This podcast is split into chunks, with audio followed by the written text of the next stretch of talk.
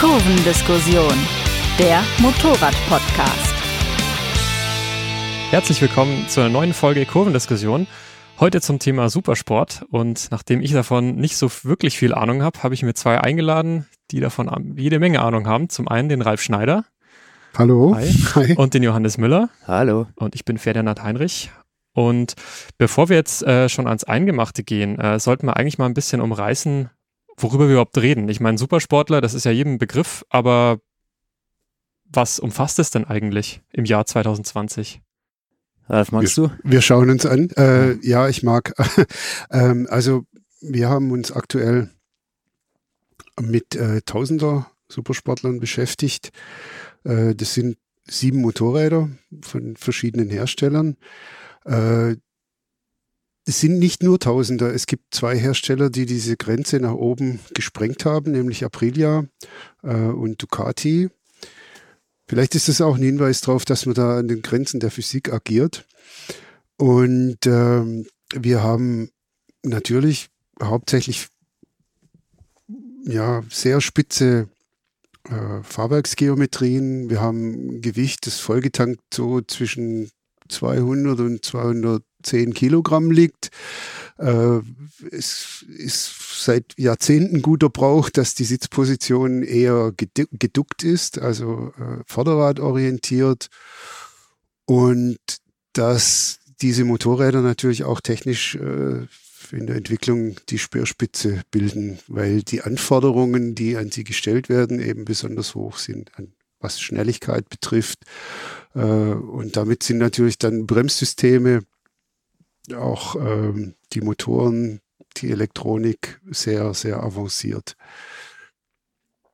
Gibt es noch was zu ergänzen, was dir jetzt einfällt, Johannes? Ja, heißt eigentlich nur ergänzend nicht 600er für uns in dem Fall. Also die Klasse 1000 Kubik und mehr eben, die vergleichbar bei Leistungen dann auch um 200 PS liegen.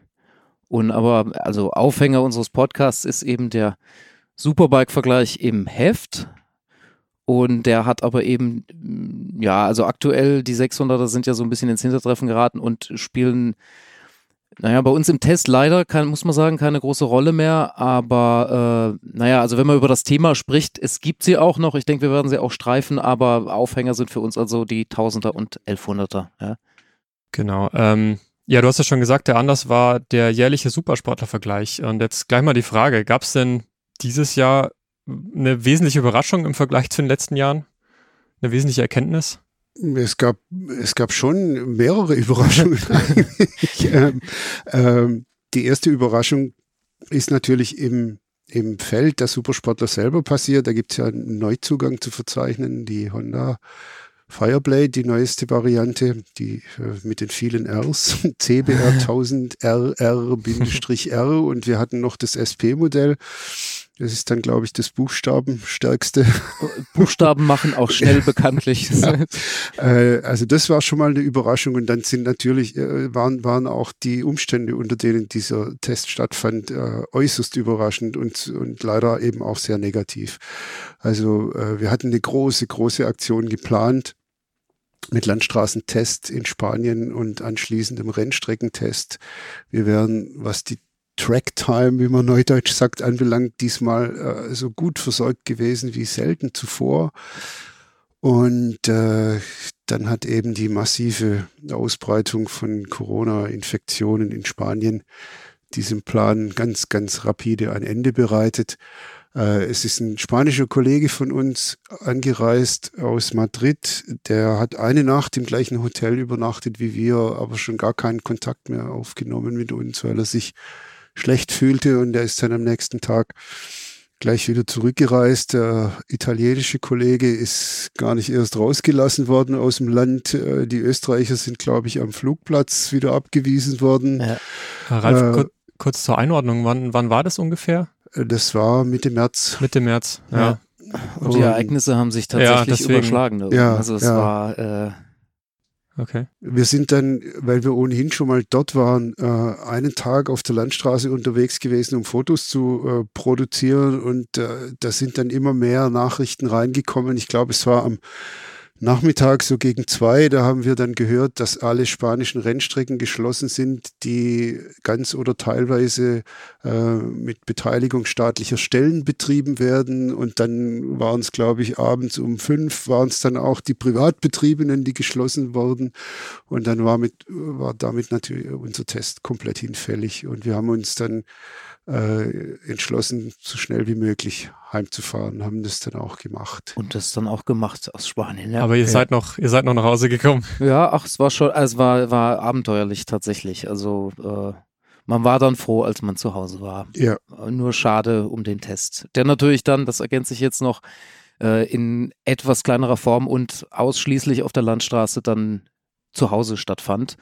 Was natürlich aber auch bedeutet, keine Rennstrecke, die Ergebnisse sähen womöglich anders aus und die Erkenntnisse, also das ist vielleicht schon der entscheidende Hinweis, in welche Richtung sich die Sache entwickelt. Ein Motorrad, das auf der Landstraße sehr gut funktioniert, kann, muss aber nicht auf der Rennstrecke brillant sein und umgekehrt. Also ist das nicht so ein bisschen das Grundproblem oder die Grundanforderung an einen Supersportler, den Spagat, den er leisten muss, so? Also zwischen eben Alltagsperformance und Track-Performance? Das ist natürlich seit Jahren schon das große Problem oder beziehungsweise der Interpretation der Hersteller anheimgegeben, in welchem von diesen beiden Anforderungsprofilen man dann die Schwerpunkte setzen will. Und es hat sich im Laufe der Zeit eben herausgestellt, dass die Rennstrecke dann mehr und mehr eigentlich dominiert, ne? Ja, also es ist eine Entwicklung, die ich meine, Ralf, du verfügst da über mehr Erfahrung, aber aus meiner Warte auch. Also die Entwicklung ist glasklar Richtung schnellere Rundenzeit, extremere Auslegung, mehr Spitzenleistung auch zugunsten der Fahrbarkeit in unteren Drehzahlbereich. Also einfach die Motorräder werden extremer. Ein Stück weit den Weg, den die 600er vor einiger Zeit gegangen sind, mit dem bekannten Ergebnis, kann man jetzt halt auch in der Literklasse beobachten, mit allen Vor- und Nachteilen. Ich bin mir noch nicht mal sicher, dass die Hersteller dabei vor allem auf die Leute gucken, die diese Motorräder dann wirklich kaufen und fahren. Ich meine jetzt Beispiel gerade bei der neuen Fireblade sowas erkannt zu haben, was so in die Richtung geht, wir stellen jetzt vor allem mal ein Motorrad auf die Räder, das dann mit entsprechenden Modifikationen im Spitzensport richtig was reißen kann. Also wir bauen jetzt Motorräder im Hinblick auf die Superbike-WM und die dortigen Fahrer. Also es gibt ja auch schon Hinweise, die Kawasaki ZX-10RR mit ihrem Renngetriebe beispielsweise mit einem sehr langen ersten Gang und den kurzen Abstufungen der restlichen Gänge. Das ist ganz klar eigentlich eine Sache, die nur auf die Rennstrecke zielt und die im Alltag eher dysfunktional ist. Machen wir es doch mal ganz konkret. Was bedeutet das für mich? Ich interessiere mich für die neue Fireblade. Bin aber jetzt kein Rennstreckenfahrer per se und will das Motorrad einfach nur auf der Landstraße benutzen, vielleicht mal ein Renntraining damit fahren. Was bedeutet das für mich, die Auslegung dieses Motorrads? Das bedeutet für dich, dass du, wenn du eine kurvenreiche Strecke fährst, auf der Schwäbischen Alb oder im Schwarzwald mit sehr engen Kehren zum Teil, dass du dann im Grunde eigentlich aus dem ersten Gang nicht rauskommst. Weil der ist schon bis über 150 km/h übersetzt. Und die Leistung liegt, die sehr hohe Leistung von, was haben wir gemessen? 214 PS. 214 PS aus einem 1000er Motor. Also dementsprechend, um da hinzukommen, ist es in diesem Fall nicht gelungen, also die viel Drehmoment in tiefen Drehzahlen zu erhalten. Ja, also man ist definitiv darauf angewiesen, in kleinen Gängen mit hohen Drehzahlen zu fahren. Und das meint nicht unbedingt, dass man die 212 PS ausquetschen muss, sondern es geht einfach nur darum, dass es aus der Ecke sauber rauszieht. Aber ist das nicht das genaue Gegenteil zur letzten Fireblade, die doch auch eher alltagstauglich, alltagsfreundlich, eher noch, ich sag mal, wenig Leistung. Ich meine, ich glaube 184 PS hatte die. Ja. Beileibe nicht wenig, aber in diesem Umfeld Also die letzte Fireblade vom Typ SC77 war jetzt in der Mitte, im mittleren Drehzahlbereich auch nicht das stärkste Motorrad der Klasse. Aber sie hat im Vergleich zu jetzigen bis in sehr hohe Drehzahlen, ich glaube, da gehen wir irgendwie knapp über 11.000 oder um die 11.000 wird dann die neue Fireblade die Vorgängerin übertreffen, vorher nicht. Das ist, ja, es geht schon in die Richtung. Es gab auch durchzugsstärkere Motorräder als die SC77, keine Frage. Und die neue ist jetzt eher noch weiter nach oben gebürstet. Es geht aber auch ein Stück weit ums Fahrwerk bei der ganzen Geschichte. Also die SC77 war eben auch wegen der Ergonomie und wegen ihres Fahrwerks und ihres Lenkverhaltens ein sehr, sehr alltagstaugliches Motorrad in Relation zu anderen Supersportlern. Und auch da hat eben die neue einen deutlichen Schritt in Richtung Rennstreckenradikalität noch gemacht. Gab es jetzt, ich meine, die restlichen Motorräder waren ja, soweit ich weiß, nicht neu für dieses Jahr. Gab es da noch? Doch, ja. Also sie waren jetzt nicht, also komplette Neuerscheinungen, so wie die Fireblade, aber die Ducati Panigale V4S in unserem Fall dann ist doch erheblich überarbeitet worden. Und im Gegensatz zu ihrer Vorgängerin hat man da in der Radikalität eigentlich eher einen Schritt rückwärts gemacht, was also eigentlich ein Vorteil ist. Es geht um Fahrbarkeit, um ein Sprechverhalten und es betrifft sowohl den Motor als auch das Fahrwerk. Das ist eigentlich der einzige Gegenbeleg für die These, dass also die Motorräder immer spitzer, immer extremer, darüber auch für Normalfahrer immer schwerer fahrbar werden, teilweise zumindest. Ja also gerade die erste Panigale V4, Extrembeispiel, extremer Leistungseinsatz, ja, dann die spezielle Rahmenkonstruktion, also nicht sehr leicht, nicht sehr intuitiv fahrbar, sehr potent, aber etwas diffiziler fahrbar, und ausgerechnet Ducati ist da jetzt also den Gegenschritt gegangen, wobei man natürlich trotzdem bei so einem 1100er V4 mit 200 ungefähr 10 PS, sagen wir jetzt mal, Fahrbarkeit ist da immer relativ. Ja, das ist immer noch kein Idyll, wenn man die Leistung dann wirklich abruft, ganz klar. Ja, jetzt habt ihr mir das schon ein bisschen vorweggenommen. Gibt's noch andere wesentliche Erkenntnisse, die jetzt neu waren in diesem Jahr? Also. Oh, da muss man tief graben. Es gibt ja, okay. es gibt ja zahllose Erkenntnisse. Also, ich meine, ich muss dazu sagen, ich war nur am Rande mit dieser Geschichte befasst, auch unter den gegebenen Umständen. Aber dadurch, dass die Geschichte jetzt schlussendlich für uns im Testbetrieb auf der Landstraße stattfand, hat sich eigentlich auch vieles bestätigt, was man schon wusste eigentlich. Also welche Motoren auf der Landstraße gut funktionieren, welche Auslegung auf der Landstraße gut funktioniert, dass eben das letzte Quäntchen Rückmeldung, das letzte Quäntchen Spitzenleistung eben nicht zwingend auf der Landstraße ein Motorrad besser fahrbar macht. Und dann plötzlich, wenn die Rennstrecke wegfällt, als Testgelände stehen andere Dinge eben im Vordergrund und darüber eben auch andere Motorräder. So. Ja. Also was nach wie vor auf der Landstraße wirklich gut kommt, im normalen Fahrbetrieb gut kommt, weil es einfach angenehm ist in der Handhabung, das sind Motoren, die im mittleren Drehzahlbereich sehr, sehr potent sind und trotzdem da nicht irgendwie überfallartig quasi mit dem Drehmoment einsetzen, sondern da einen linearen Verlauf hinkriegen. Und was das betrifft, da sind eben ja vor allem zwei Motorräder aufgefallen, positiv. Und das ist zum einen die BMW mit ihrem sehr aufwendigen Motor mit dieser Schaltnockentechnik, wo also verschiedene Nockenprofile auf der Einlassnockenwelle zur Verfügung stehen, je nachdem, ob man eben im unteren oder im höheren Drehzahlbereich unterwegs ist. Und dann ist das zweite Motorrad mit variabler Ventilsteuerung auch wieder sehr positiv aufgefallen. Und das ist die Suzuki GSX 1000, die in der Spitzenleistung am geringsten aus dem Prüfstandslauf hervorging, Aber wenn man das mal so anguckt, was da in Sachen Durchzug passiert oder auch was in der Beschleunigung so abgeht und vor allem eben auch in der Fahrbarkeit, dann doch eine ganz, ganz starke Nummer war bei dem Test. Ist vielleicht ein spannender Hinweis. Also die ganze Technik, die ganze Entwicklung, die in den Motorrädern steckt, die ist nicht reiner Selbstzweck eben, sondern also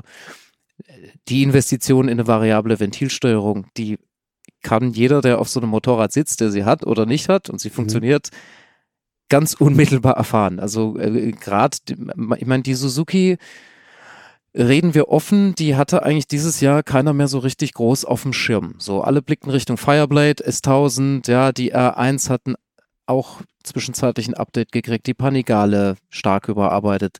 Und verglichen damit steht so eine GSX-R dann erstmal so ein bisschen an der Seite.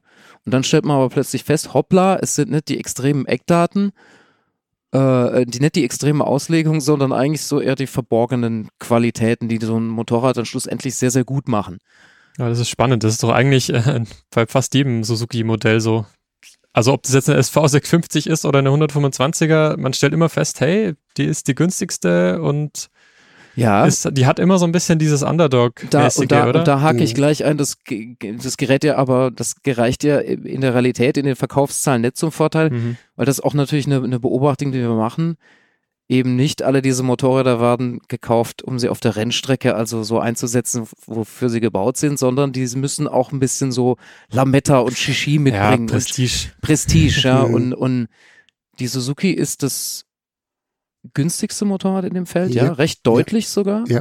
Und also für sich genommen gibt es daran natürlich auch nichts auszusetzen, aber wenn man natürlich so was den Showwert angeht und die zur Schau getragene Verarbeitung, sind die anderen natürlich, also dieser Lametta-Faktor, der ist natürlich bei anderen Motorrädern extrem und ja. Ja, da kommt halt auch, glaube ich, in der allgemeinen Wahrnehmung dazu, dass Suzuki aus welchen Gründen auch immer in den vergangenen Jahren schwarze Motorräder als Testmaschinen geliefert hat.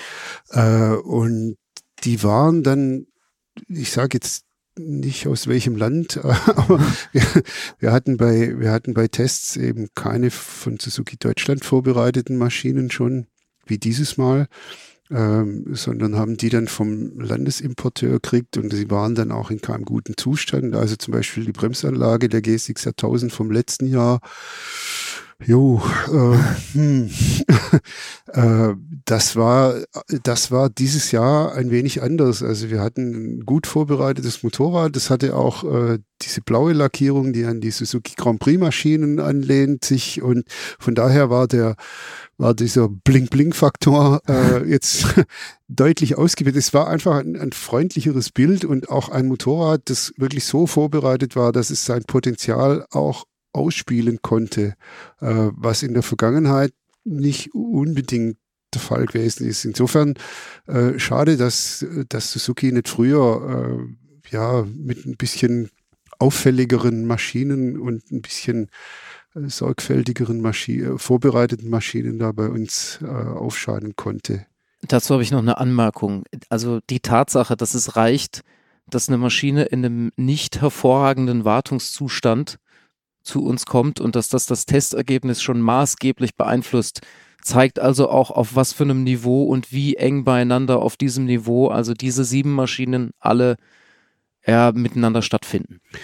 Das ist richtig und das betrifft vor allem die Bremsanlagen. Also das muss man auch mal ganz klar sagen, die größten Unterschiede im Laufe der Jahre bei Motorrädern, die von einem Jahr aufs andere die gleiche Technik hatten, die gleiche Hardware an den Bremsen. Da gab es wirklich die krassesten Unterschiede. Es war so, dass zum Beispiel, kann mich erinnern, einmal Yamaha vom Bremsgefühl her das Beste war, das Beste der damals auch 7 Motorräder und ein anderes Mal war es eine ganz andere Maschine und Dann waren bei BMW-Motorrädern zum Beispiel Schwankungen zu beobachten von einem Jahr auf das andere. Also da ist offensichtlich eine ganz heikle Baugruppe auszumachen. Was man vielleicht auch als Tipp rausgeben könnte, auf die Bremsen ist einfach besonders zu achten. Der Zustand der Scheiben, der Zustand der Beläge, die Entlüftung sowieso. Bei der ABS-Auslegung kann man entweder was einstellen oder ansonsten nicht viel machen, je nachdem, was vorgesehen ist. Aber da sind die größten Schwankungsbreiten im Laufe der Jahre zu beobachten. Bei wirklich gleicher Hardware. Ich muss es nochmal wiederholen. Ja, das Stichwort R1 und Bremse hat mir in Gedanken in Erinnerung gerufen. Diese Motorräder sind unfassbar komplex geworden. Wir haben es hier zunehmend auch mit elektronischen Fahrwerken zu tun, die ganze Verknüpfung der Fahrhilfen, ja. Wheelie-Kontrolle, Slide-Kontrolle, Motor-Bremsmomentregelung, die Testtiefe und die Rückschlüsse, welches System wie, wo, wann, was tut und wie sich die unterschiedliche Ausstellung und auf unterschiedlichen Fahrerprofilen das als nächstes wo auswirkt. Also es ist es mag sein, dass die Reise-Enduros so ein Stück weit so auch Technologieträger geworden sind, aber die Testtiefe und die Komplexität von einem Sportmotorrad, die ist unerreicht. Heftig. Es gibt da ein sehr schönes symbolisches Bild, finde ich, in Teil 2 des Vergleichs. Ich habe es gerade vor mir. Das spricht Bände. Genau, da kniet der Kollege Tobi Münchinger vom PS neben der Fireblade und man sieht so seinen rätselnden Blick auf das Display und er drückt irgendwas am Lenker rum. Die anderen Kollegen stehen ringsrum. 4 stehen drumrum und versuchen zu helfen. Ja, also das ist jetzt vielleicht mein unwissender Blick von außen, aber ich habe schon das Gefühl, dass das jetzt Motor, Bremse, das sind Sachen, die sind schon auf so einem hohen Niveau. Kann es nicht sein, dass die Entwicklung jetzt momentan sich eher in diesen Assistenzsystemen niederschlägt? Dass da die großen Unterschiede aktuell gemacht werden? Der Schluss liegt nahe, gell, erstmal. Ja, aber nicht nur. Die Motortechnik, die ist ja schon auch, hat ja schon auch eine Entwicklung erfahren in den letzten Jahren, die sich ziemlich beschleunigt hat. Aber prinzipiell, gebe ich dir recht, es sind die Assistenzsysteme, bei denen momentan die größten Entwicklungsschritte eigentlich zu beobachten sind. Wobei die Schritte selber, in denen die Assistenzsysteme abgestimmt oder verändert werden können, werden immer feiner. Also ich denke mal, halt, wenn ich jetzt, wie gesagt, ich lese das ja immer nur so oberflächlich und denke mir so vor 10 Jahren oder vor 11 Jahren, als die erste BMW S1000RR kam, die hatte ja auch schon um die 200 PS und wiegt um die 200 Kilo. Und da war aber bestimmt noch keine Rede von Kurven-ABS und von zig Fahrmodi und was weiß ich, was da alles mit drin ist. Also von Kurven-ABS nicht unbedingt, aber es gab schon mehrere Fahrmodi. Es gab die Möglichkeit, relativ viel einzustellen. Aber es sind halt neue Sachen dazugekommen. Also Beispiel das Motorbremsmoment, das man jetzt verändern kann. Das war jetzt vorher nicht der Fall. Man kann es jetzt in 3 Stufen verändern und das ist für mich jetzt beispielsweise ein Feature, das ich sehr begrüße. Es gibt Stellen auf Rennstrecken, ich denke speziell an Aragon, an den Corkscrew, wo es dann bergab geht, wo ein Motorbremsmoment beispielsweise zu gering sein kann. Also man winkelt ein, man fährt wirklich steil bergab und die Kurve hängt auch ein bisschen nach außen und hat das Gas geschlossen und das Ding wird immer schneller und der Druck aufs Vorderrad wird immer größer und man ist dann irgendwann mal an einem Punkt, wo man nicht mehr so genau weiß, ob der Vorderreifen das noch hält und hätte gerne beispielsweise einfach eine etwas stärker eingreifende Motorbremse und kann das jetzt machen. Und genauso kann man es dann auf einem anderen Kurs, der überwiegend flach ist und wo man halt im Grunde eigentlich immer mit dem gleichen Bremsmoment arbeiten kann man es dann eben wieder reduzieren. Ist eine feine Sache, ist toll, ist gut, mag ich. Wobei ich da trotzdem ein gewisses fahrerisches Niveau auch voraussetzen muss. In die Richtung denke ich nämlich gerade. Also ich denke jetzt nicht, ich habe die These mal in der Vorbereitung aufgestellt, ich kann jetzt nicht im Lotto gewinnen, ich kaufe mir eine R1 oder was auch immer und fahre jetzt Bestzeiten. Also so ist es ja nicht. Du hast ja auch gesagt, Ralf, im Vorgespräch, dass die wesentliche Leistung muss nach wie vor der Fahrersitz bringen. Ja, also Linienwahl etc. Die Linienwahl ist natürlich ein Punkt und dann ist vor allem eben auch ein Fakt, der einem das wirklich ganz brutal vor Augen stellt. Alles, was ein Motorrad schneller macht, wirkt in Form von höheren Kräften auf den Körper des Fahrers ein. Also die Erschöpfung wird schneller da sein wird einfach auch tiefer sein. Man muss die in allererster Linie mal die körperliche Fitness mitbringen. Diese Belastungen, die mit schnelleren Rundenzeiten einhergehen, auch zu ertragen.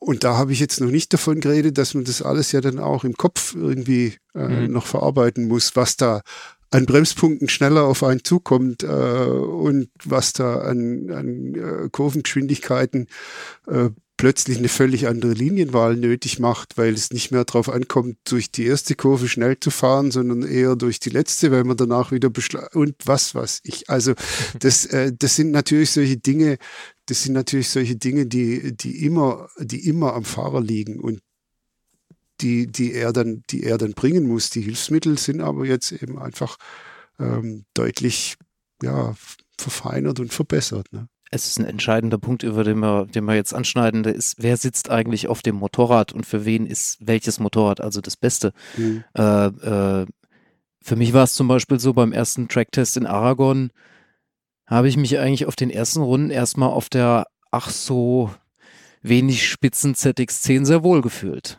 Die ist stabil, die ist leicht zu fahren, ja, die hat so ein gutes Anlehngefühl, was mir es erstmal leicht macht, die Strecke zu lernen, so, und dann kann ich so lange damit fahren, bis ich irgendwann sage, Mensch, das könnte an der Stelle vielleicht noch ein bisschen knackiger einlenken, das könnte also etwas kürzer übersetzt sein vielleicht, etc. pp., ja, aber da muss man erstmal hinkommen. Also wir beurteilen und bewerten diese Motorräder nach ihrem Performance-Potenzial. Aber der nächste Punkt ist natürlich, also wie leicht ist es, an dieses Performance-Potenzial heranzukommen? Schönes Beispiel, die erste Panigale V4. Ich habe mich auf diesem Motorrad mit Leistung erschlagen gefühlt. Das hat mir überhaupt keinen Spaß gemacht. Also da hat so eine die letzte Fireblade noch für mich viel besser funktioniert an der Stelle. Warum? Also weil ich nicht jahrelang IDM gefahren bin und dementsprechend, Streckenkenntnis das nächste. Also das eine ist, was das Motorrad kann, das andere ist die Frage, wie leicht ist es, das da rauszuholen. Und dann kommt man auch wieder schnell zu so Kandidaten. Die Suzuki ist schön fahrbar, die Kawa ist auch schön fahrbar, ja, bis zu anderen Schwächen dann und immer wieder die BMW natürlich. Aber also, das darf man nicht vergessen, es reicht nicht, du schriebst, es reicht nicht, das Motorrad zu kaufen, frei zitiert, die Rundenzeiten kommen nicht von selbst. Nee, die kommen nicht von selbst, die werden einem nicht geschenkt. Ja. Wobei ich andererseits auch wieder ein Stück weit die Bremse reinhauen will, wenn es darum geht, die Komplexität dieser ganzen Systeme darzustellen.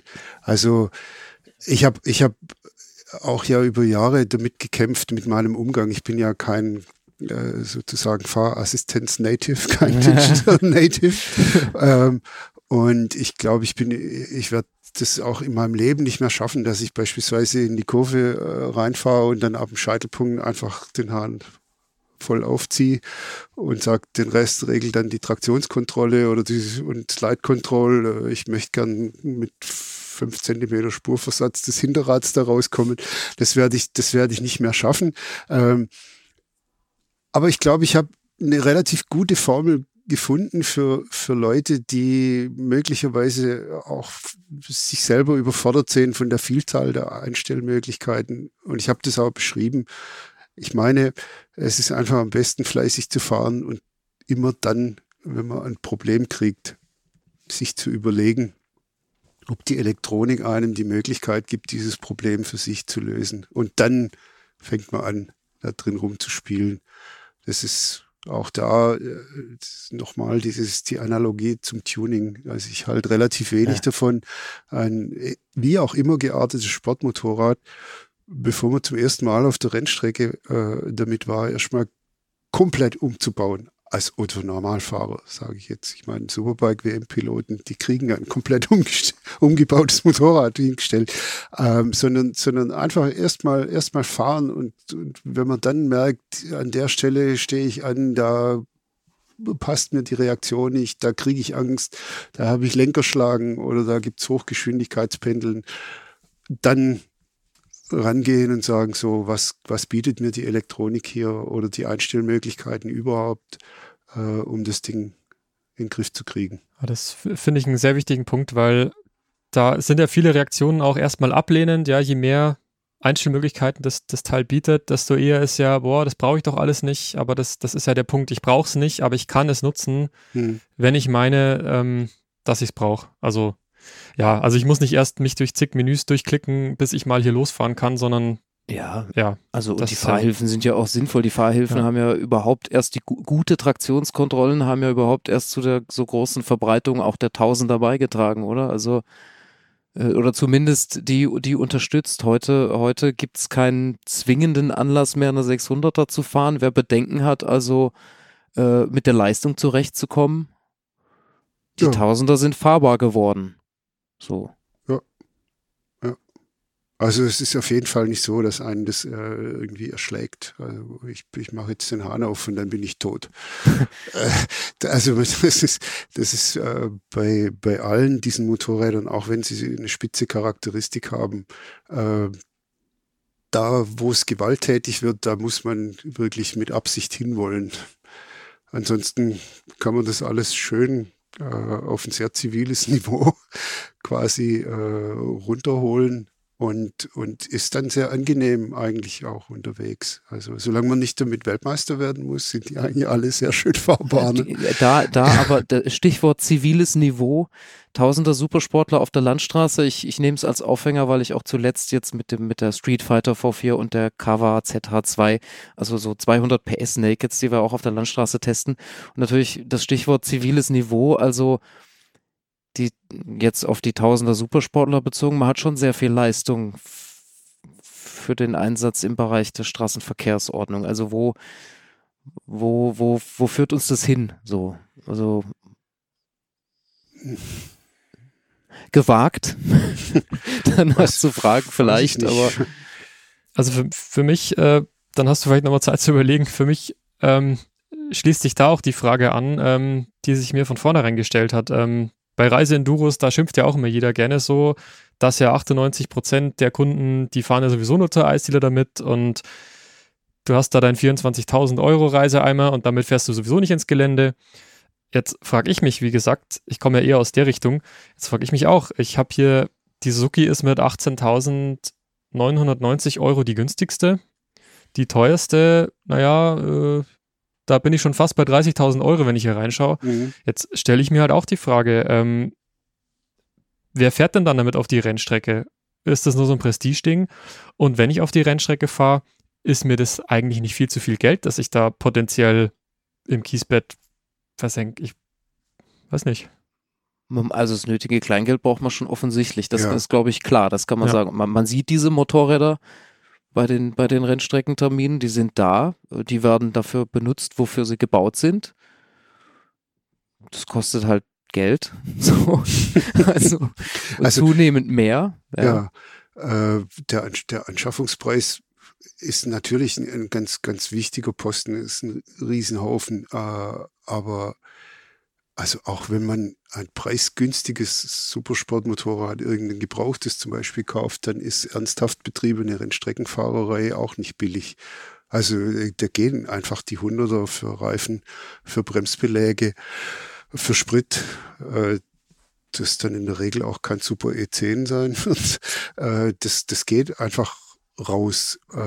Also das zerrinnt einem zwischen den Fingern. Klar. Und ja gut, wie er dann mit seiner teuren Neuanschaffung umgeht, das muss eigentlich jeder selber wissen. Es gibt Leute, gar nicht wenige, ne, die tatsächlich ganz bewusst ältere, gebrauchte Supersportler kaufen, dann eine relativ günstige Zubehörverkleidung ranschrauben aufs GFK und sagen, das tut's mir und dann zerscherbe ich nicht die teuren Originalteile, wenn mir mal ein Ausrutscher passiert. Und es gibt die anderen, die sagen, nee, ich will die absolut neueste Technik haben, das muss top of the line sein. Ja, ich habe das Geld und eure Armut kotzt mich an, sozusagen. Ich weiß es nicht. Also das ist wirklich, das ist ein weites Feld und da würde ich auch niemandem reinreden. Das soll wirklich jeder tun und lassen, wie er gerne möchte. Was ich blöd fände, ist natürlich, wenn man irgendwie Haus und Hof versetzt und seine Kinder hungern lässt, damit man da irgendwie das neueste 30.000 € Motorrad im Kiesbett versenken kann und dann auch noch jammert hinterher. Aber das trifft man da eigentlich auch nicht wirklich an. Insofern, ja, habe einfach Spaß. Eine Frage kommt mir da noch in den Sinn, jetzt auch in Bezug auf die Super- und Hypernakeds, die wir zuletzt getestet haben. Wenn ich also jetzt mal. Was ist denn ein Hypernaked? Ein Hypernaked ist halt noch eins besser als ein Supernaked. Wahrscheinlich. Da muss man ja erklären. Naja, also sagen wir mal Naked Bikes mit 165, mindestens 165 PS, eher mehr, bis jetzt 205 Street Fighter. Wenn ich jetzt nicht zwingend und viel auf die Rennstrecke will, gibt es denn dann für mich überhaupt noch einen Grund, vor dem Hintergrund, dass es jetzt auch diese Hypernakeds gibt, die ja eine ähnliche Technikbasis haben oder die gleiche Technikbasis haben. Gibt es überhaupt noch einen Grund, ein Supersportmotorrad auf der Landstraße zu bewegen? Ja. Deshalb, daher frage ich, du ahnst, wohin also das geht. Auch da muss ich, glaube ich, jeder selber entscheiden. Also für mich gibt es einen Grund. Also mir macht es mit den meisten immer noch richtig viel Spaß und ich mag, auch wenn das dann nicht ins Extrem geht, auch wenn es nicht unbedingt an die Grenzen der Physik geht, ich mag nach wie vor die aktivere Sitzposition auf den Supersportlern und das damit einhergehende Gefühl für den Vorderreifen, für das, was der Vorderreifen macht, was in welchem Zustand er ist, ob er jetzt angewärmt ist oder nicht, das kriege ich in dieser Art, in dieser Form und in dieser Klarheit eigentlich nur bei den Supersportlern. Ja, und dazu brauche ich auch keine 200 PS, oder? Dazu brauche ich keine 200 PS, aber ich brauche die Ergonomie und die Fahrwerksgeometrie und auch die, sagen wir mal, tendenziell eher auf der straffen Seite liegende Dämpferabstimmung und dergleichen Zeug, ja. Und dann ist es halt ein System. Also es gibt die Dinger halt nur mit so und so viel Leistung. Insofern ist halt auch die Frage, also mich hat auch vor kurzem einer gefragt, und da geht es ja um einen relativ alten Supersportler, also meine Fireblade von 2008. Ja, wozu brauchst du 178 PS? Dann sage ich, weil ich dieses Motorrad fahren will und es gibt es eben nur so.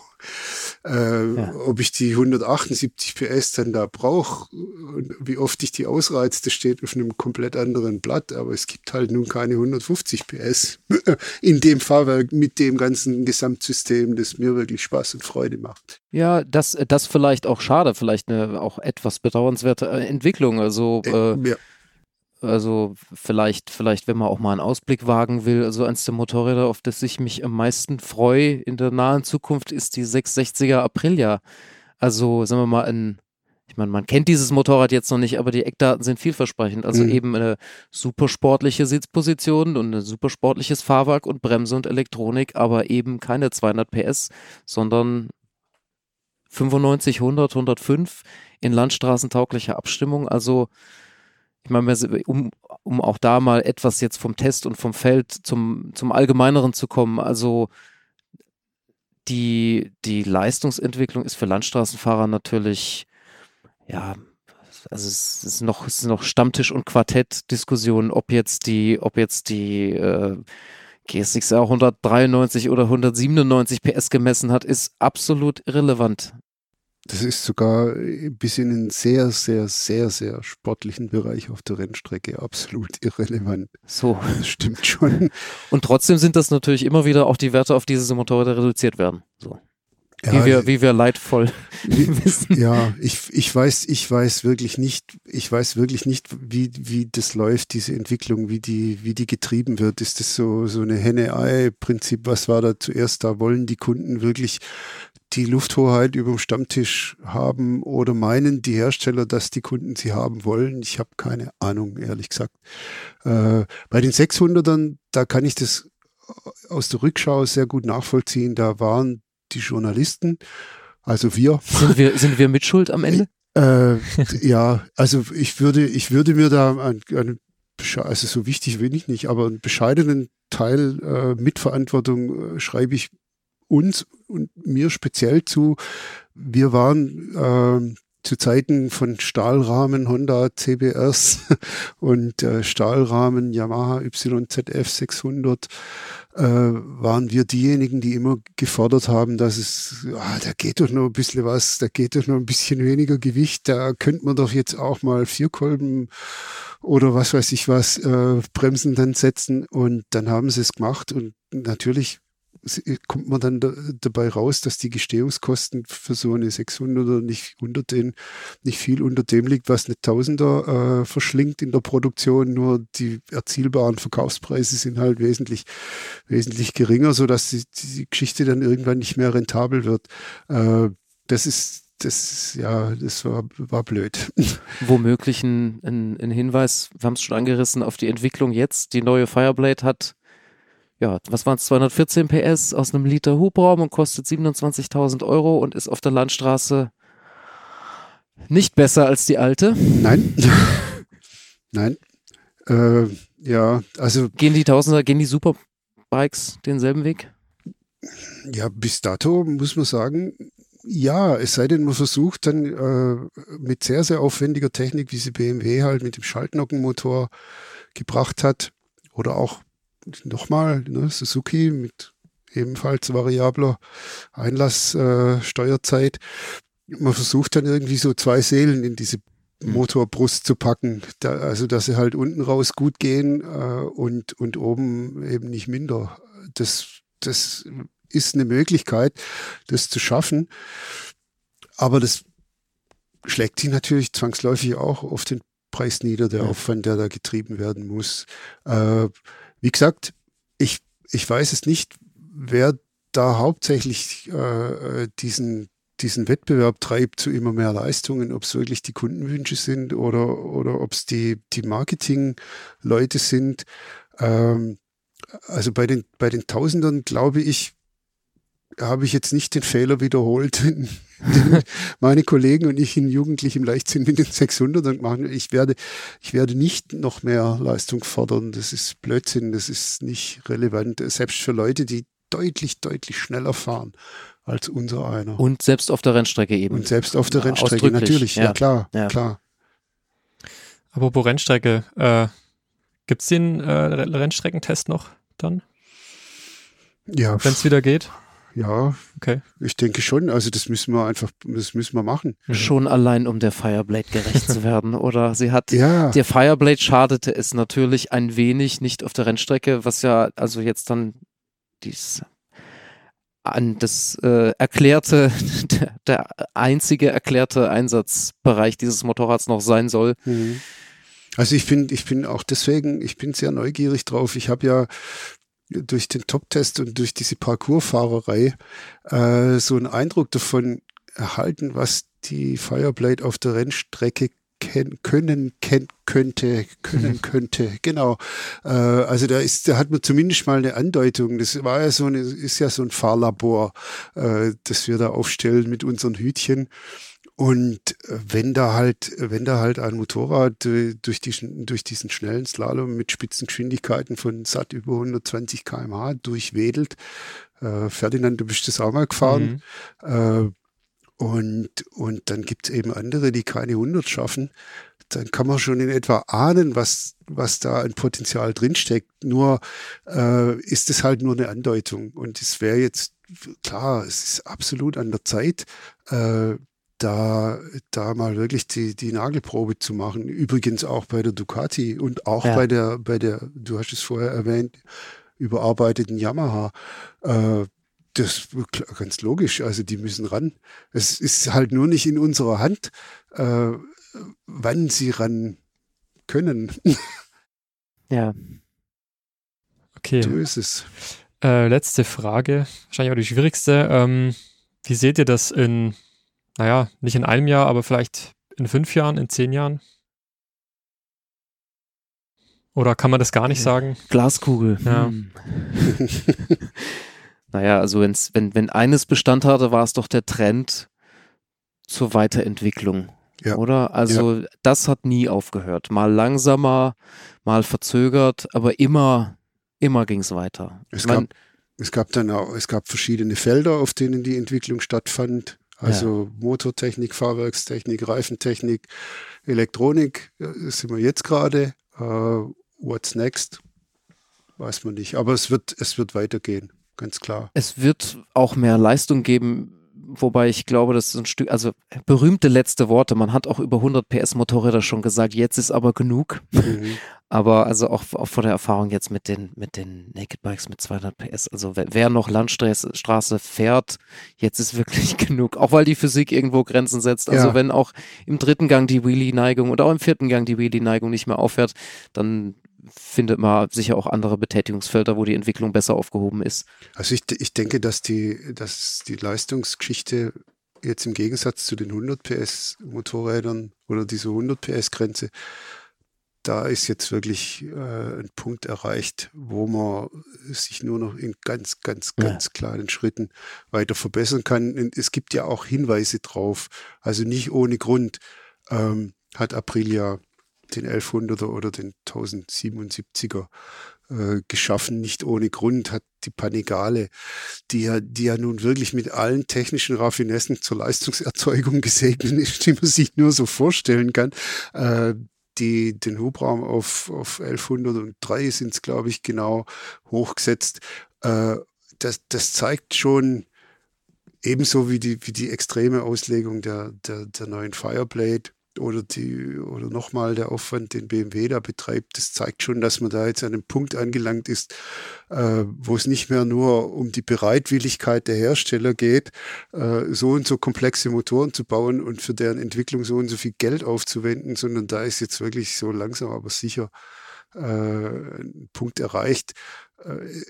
Zumal man eben auch sehen muss, es hilft ja nichts, einen Motor zu bauen, der dann alle 300 Kilometer revidiert werden muss. Dem kann man natürlich Leistungen reinblasen. Da geht natürlich noch viel, viel mehr. Aber das ist ja nicht sinnvoll. Also es sollte ja auch echt eine Weile halten, das Zeug. Fahrbarkeit, Elektronik, es gibt noch genug Themen, gell? Ja. Seht ihr eine Chance für den Elektroantrieb in den nächsten Jahren? Leichter müsste werden, die Batterie. Momentan fährt er, glaube ich, mal raus, aber in den momentanen Gewichtsklassen ist es einfach noch nett, ist noch ein weiter Weg. Also für Supersportler sehe ich da echt auf sehr, sehr lange Sicht schwarz, was das anbelangt. Eben gerade aufgrund der Gewichte, und selbst wenn es gelänge, das Batteriegewicht um ich schmeiße jetzt mal 20% in den Raum zu reduzieren, dann wären wir da immer noch in einem Bereich unterwegs. Also ich sage mal so, die Löcher will ich nicht sehen, die so ein Ding ins Kiesbett stanzt, wenn es dir mal nicht mehr gelingt, das Ding unter Kontrolle zu halten. Nee, also im Supersportlerbereich bin ich sehr skeptisch, was den Elektroantrieb anbelangt. Um mal eben auch aufgrund der speziellen Einsatzzwecke, also es werden ja immense Energien benötigt, so ein Motorrad auf der Stadtzielgeraden mit deutlich über 200 Stundenkilometer Runde um Runde zu bewegen. Was anderes ist vielleicht im Enduro-Trainingssegment, über das wir jetzt nicht sprechen, aber nicht per se keine Chance für Elektro. Aber an der Stelle ist der Entwicklungsweg wohl noch mitunter der weiteste. Zusammen mit dem Tourenmotorrad vielleicht, Ja. Okay, dann sind wir mal gespannt auf den Rennstreckenvergleich. Vielen Dank für eure Zeit. Ich hoffe, euch hat es auch gefallen, und wenn euch der Podcast gefällt, dann hört doch auch mal in die anderen Formate rein. Wir haben mittlerweile auch einen Reisepodcast, Ride, und einen Motorrad-Podcast für Mädels, den Motorradfahrerin-Podcast. Und ein Heft haben wir auch noch, oder? Wenn wir schon die Werbetrommel rühren, oder? Das ist richtig. Man kann also den Supersportlervergleich, über den wir jetzt uns ja auch ausführlich unterhalten haben, kann man also auch lesen. Ja, in der Tat. Motorradhefte 10 und 11. Ich glaube, 11 gibt es noch am Kiosk, wenn wir rauskommen. Die aktuelle Ausgabe, ja. Dann nicht mehr, aber ja, also man findet die. Genau. Tests. Okay, alles klar. Dann danke euch fürs Zuhören und bis zum nächsten Mal. Ciao. Ciao. Ciao.